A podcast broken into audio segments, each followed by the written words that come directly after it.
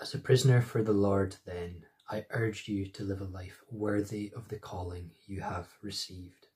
Be completely humble and gentle. Be patient, bearing with one another in love.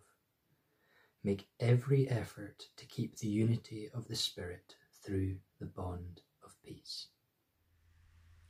Well, I hope thus far that you have known something of God upholding you and sustaining you. We're into our eighth week of lockdown services online. I think you should give yourselves a big pat on the back. You've made it this far. and perhaps you're just barely holding on, but we're thinking about you. And we met as a leadership team this week, and we were just praying for you and seeing how much we're missing you all and looking forward to seeing you all soon. And every week of lockdown uh, that goes by is a week closer to us being reunited together. And we're thankful that even today uh, there seems to be the beginning uh, of a change and lockdown beginning to loosen up. I was reading this week that one in four people during this time have accessed a religious service online. It's a sign uh, that people are looking for hope uh, during this difficult period. And we as a church have been discovering afresh just that hope that is found in Jesus and all the blessings that He wants to pour into our lives as we've been going through Ephesians. We have seen how God loves us, how He calls to us, how He pursues us and seeks to draw us into a relationship with Himself. And maybe you have heard God speaking to you over these last few weeks and calling you back to Himself. And we've been reminded out of love of how God forgives us, that nothing in our past is a barrier to having a relationship with God. Perhaps you feel, how could God love me? If God only knew what I'd done in my past, He wouldn't want anything to do with my life. I want to tell you this morning that He knows everything you've done, and yet He still loves you and He forgives you of it all. What an amazing thing. And maybe you know Jesus, but maybe, like many of us, you feel that there are things that hold you back in your spiritual walk with God. But we've been discovering afresh uh, through the Bible that God has redeemed us and liberated us, that it is for freedom that Christ has set us free. And we've been discovering that as we come to Jesus, He has the power to break every chain in our lives and everything that holds us back. God is the God of fresh starts. That's why the Bible describes that moment of conversion like being born again. It's like we have this second chance in life to do everything differently, and we're given a clean sheet to begin with. The Bible also speaks about how that relationship with God is reset. We are reconciled to Him. It's this idea that previously we were estranged from God. But now we have rediscovered afresh that relationship with Him, and we have come to cherish it. And how does God see us? Well, He speaks of us as His children. It reminds us that our relationship with God is something that is personal, it is intimate, and the children reminded us uh, through their prayer that we can come to God and we can call Him our Father. And He is a good Father. He lavishes love upon us.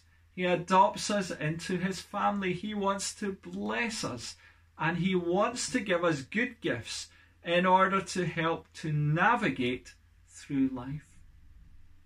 Life is challenging, but He gives us His power, His strength, His protection, His wisdom, His guidance, His love, and His presence with us. The list could go on what we thought last week of the blessing of knowing God, knowing the fullness of God, knowing the Holy Spirit with us, and Christ dwelling in our hearts. so many blessings.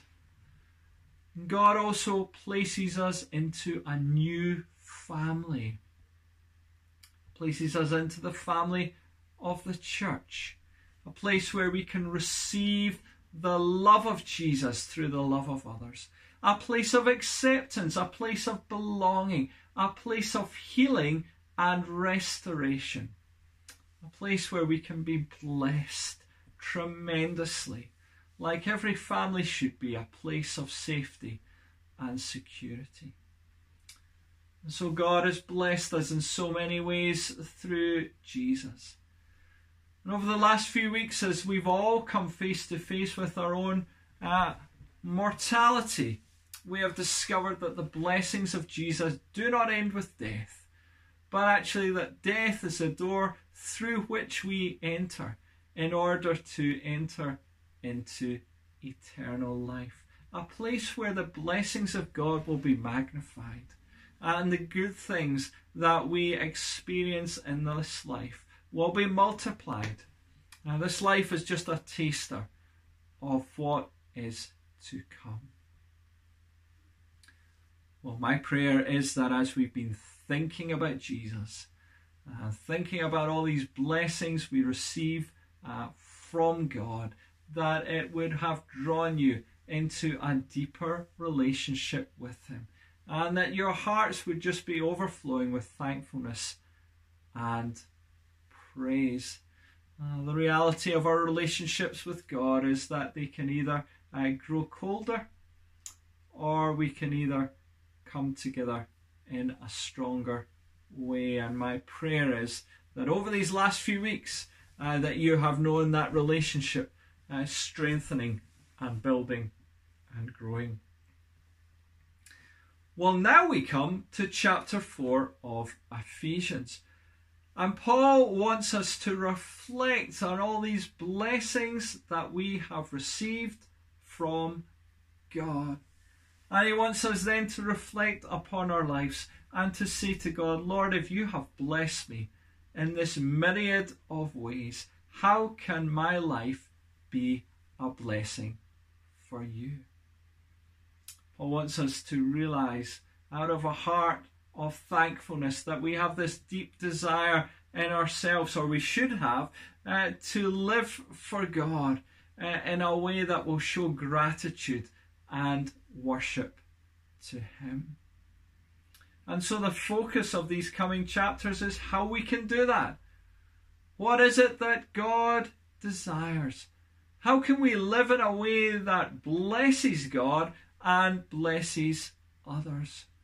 What will we do with all that God has given us? What is a, an appropriate response to all that we have received?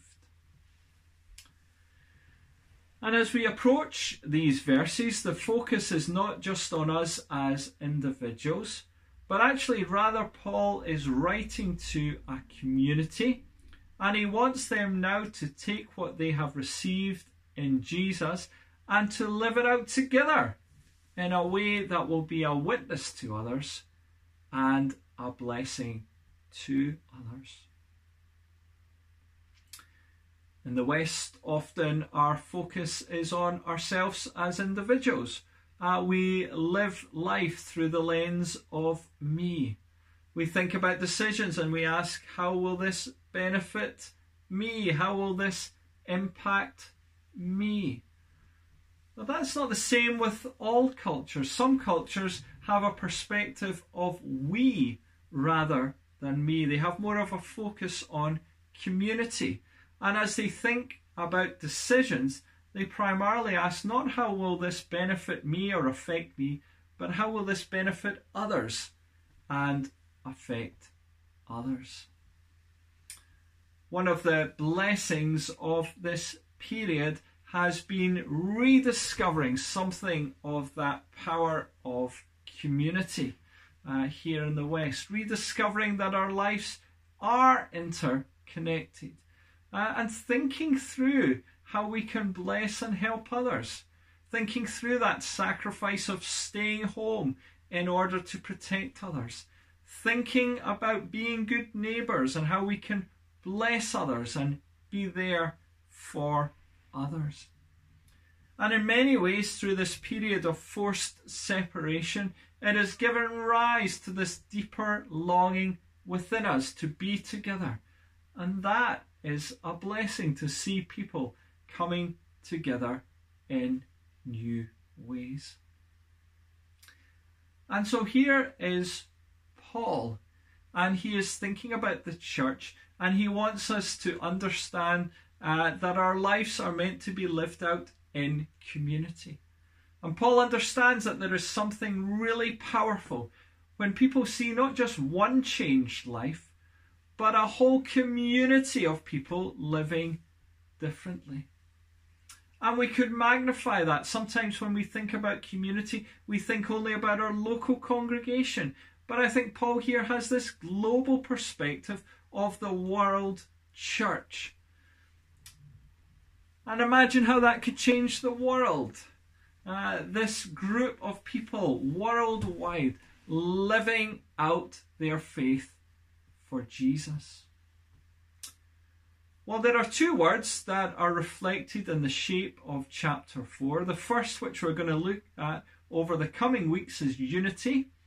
And the second, which we'll look at in a few weeks' time, is purity. Unity and purity.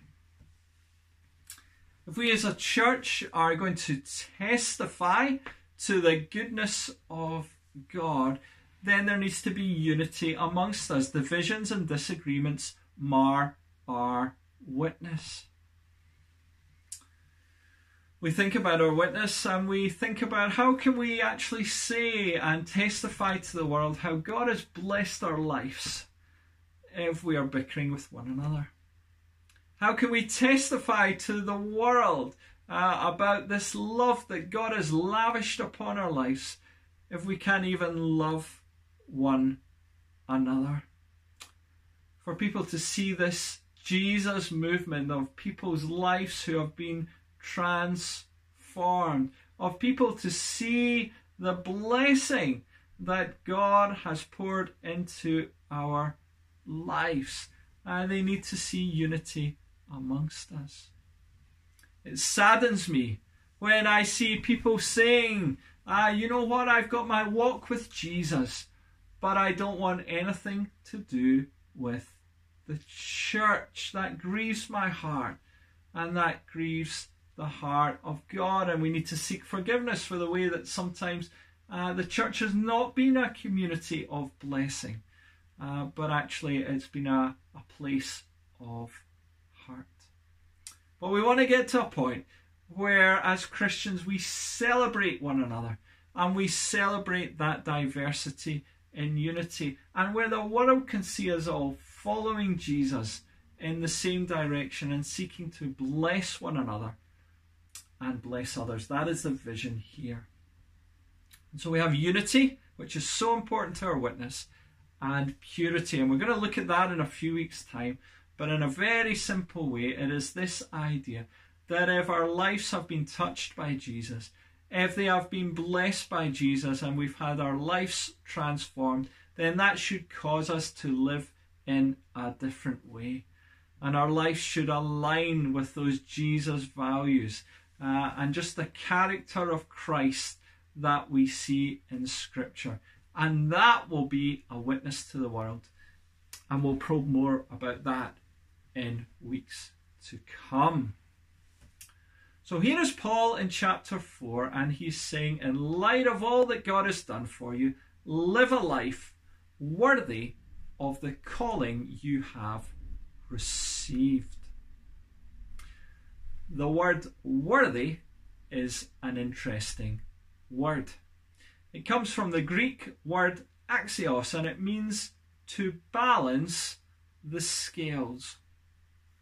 You'll have heard the phrase, a worker is worthy of their pay. It's this idea that the work that they have put in should be of equal measure to the payment they have received. It should balance the scales. How does this idea of balancing the scales translate to these verses? Well, the idea is this that on one side, Uh, you have Jesus and all the blessings that He has poured into our lives together as the community of God's people. And on the other side, you have us, the community of God's people, the recipients of all these blessings. And Paul's prayer is that what we do with Jesus and all these blessings we have received may somehow be worthy, may somehow balance the scales and of be of equal measure to what we have received in Christ. Now, of course, we can never give back more than God has given us. God knows that, and He is content with it. He is the giver of all good gifts. And to try and pay back a gift is to misunderstand the nature of a gift. God has blessed us, He has chosen to do that. But what He wants us to do is to enjoy the gifts that He has given us and to use them wisely. And how do we do that? How do we live a life worthy of the calling we have received? Well, the calling we have received is as we have been the recipients of blessing, we are to be a community of blessing. That is a theme that runs right throughout Scripture that we are to be a community of blessing and a light and a witness to the nations. Well, how do we do that? How do we do that? Well, firstly, it has to be worked out in our relationships with one another. We will never get to the point of blessing others if we cannot bless one another. And Paul knows that. The church is to be the place where we begin to practice and develop these gifts of grace in our relationships with one another. And so he says, be completely humble and gentle. Be patient, bearing with one another in love. Make every effort to keep the unity of the Spirit through the bond of peace. Here is our starting point together. Here are some characteristics that we need to embody as a Christ centered Christian community. And the first is this that our lives together might be marked by humility.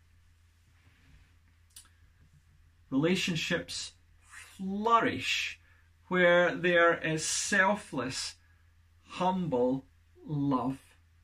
The idea of the church is that we are to be a group of people who are continually laying down our life sacrificially for one another out of a love for God. I read an amazing thing this week that the Romans and the Greeks didn't have a word in their vocabulary for humility. The word is actually coined by Paul. For them, it was a foreign concept. They were a group of people who prided themselves on power. To choose to humble yourself to another was inconceivable for them. And yet, it is the Jesus way. It is the Jesus way. It's about choosing to serve one another, serving their needs, blessing others. That is what we are to embody as Christians.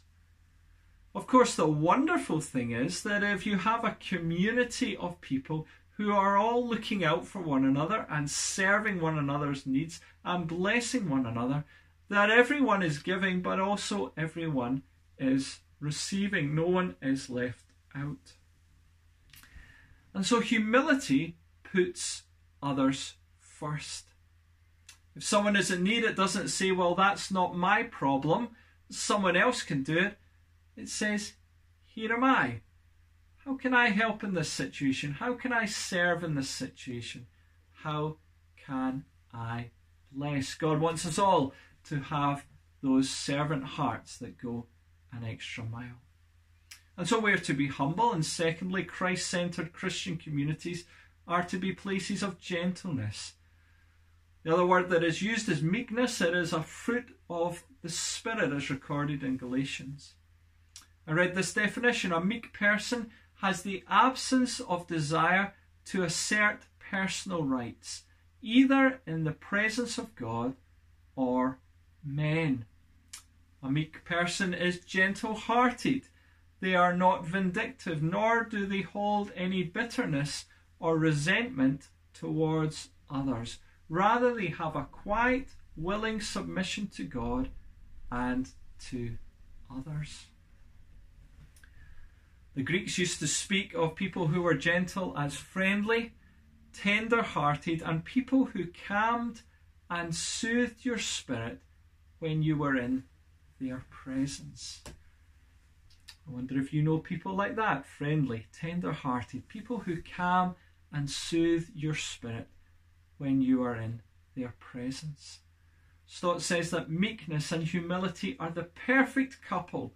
They are the marks of every true believer. So we are to be humble. We are to be gentle, that calm, soothing spirit. And then it goes on to say that we are to be patient and to bear with one another in love. Now, hands up if your patience has been tested during this lockdown period. Just at a general level, this has been tough. Someone said a patient person has the ability to endure any circumstance without giving up or losing control, without giving up or losing control. And I think there's probably a good number of us who have been on the edge of giving up or losing control over this period. Patience is tough. And sadly, it is only learnt through times of testing and waiting. And so, patience can refer to how we endure difficult circumstances, but the word also has a relational aspect to it as well. In Greek, the root word is macrothumia, and it means to be long suffering in the midst of trial or difficulty or difficult relationships, trial or difficulty, or difficult relationships. It's similar to another word which is macrothumos, which means to be long tempered. How do we survive periods of long suffering? Whether it be circumstances or difficult relationships with people who test our nerves? Well, the key is in the second word to be long tempered, not having a short fuse, asking the Holy Spirit to help us to control our tongue and our emotions. And more than that, to help us to love that person and to bless that person who would otherwise annoy us. seeking to be a blessing to others, seeking to be a blessing in times of difficult circumstances. I wonder if that's you. I wonder if you are long or short tempered. I'm picturing some of you listening right now, and I'm smiling to myself because I know you and I know your characteristics. I won't name names, uh, but for some of us, I know that being long tempered is tough. I know that this has been a time of long suffering. Uh, many of us have had to put up with really tough times. Being long tempered as well, that seems a step too far. And yet, lack of patience and words spoken in the heat of the moment, uh, criticism and a lack of love, uh, and talking about people perhaps behind their back, these are things that destroy community. But blessing and love build up, and that takes patience. 1 Thessalonians 5, verse 14 says, Be patient towards all men. I know that as men we need some extra patience, or so my wife tells me anyway. Uh, but don't read this verse as men, it's uh, be patient to all people, really. But the idea behind it is powerful. It actually speaks about how we can bear insults, How do we bear injury against us? How do we bear maybe unfair treatment or slander or criticism from others? How do we do that without bitterness or complaint or without retaliating? Now, that idea flies in the face of the world that teaches you to stand up for yourself, uh, to assert your rights, to talk back. But patient people aren't walked over, they just have a deep inner strength and they have a deep security in Christ. And that leads them to a point where they, they don't retaliate, they don't feel that they have to win the argument, they don't even feel that they have to set the record straight, even if it leaves people thinking badly of themselves. This is a powerful lesson to learn. It was something the Lord Jesus Christ knew about. Before his accusation, uh, before his crucifixion, he was accused of many things. Yet Scripture tells us that he didn't say a word. He didn't say a word. He didn't retaliate. And then later on, it says that Jesus prayed, Father, forgive them. To do such takes humility, it takes gentleness, it takes patience, it takes a life that is rooted in Christ. And so we're to be humble and gentle and patient, and we are to bear with one another in love. Note that last bit in love. It's making allowance for the faults and the failures of others of differing personalities and differing temperaments, not quickly getting rubbed up the wrong way, nor putting on a facade of courtesy while inwardly we're actually seething with resentment and anger at what is going on. And to realize that I'm not asking you this morning, nor is Paul, to be false to yourself uh, to put on a face. What we're talking about here is developing a deep, authentic love for others and for Christ that changes our hearts. It's positively looking upon those who irritate us, those who disturb us, those who embarrass us. No wonder Peter speaks about love uh, covering a multitude of sins. How do we do this? Why should we do this? Well, we consider the example of Jesus Christ. Do you know what? You're not perfect, and neither is anyone else, including myself. And the wonder of wonders is that Christ loves us. There are many times that we have done things to hurt Him. There are many times that we have spoken things that have pained his heart, and yet he loves us and he forgives us. And wonder of wonders, the Son of God came to serve us and to save us. And we are to follow in the Jesus example in the way that we show love to one another. Well, finally, as we end, it says, Make every effort to keep the unity of the Spirit through the bond of peace. Last thought for you to ponder this morning Paul says to the Ephesians, keep the unity of the Spirit. It implies that the Spirit has already given unity. God gives us a gift of unity. Unity in the Spirit is not something that is man made, it is a gift from God. Our job is not to build it or to create it, it is just to keep it.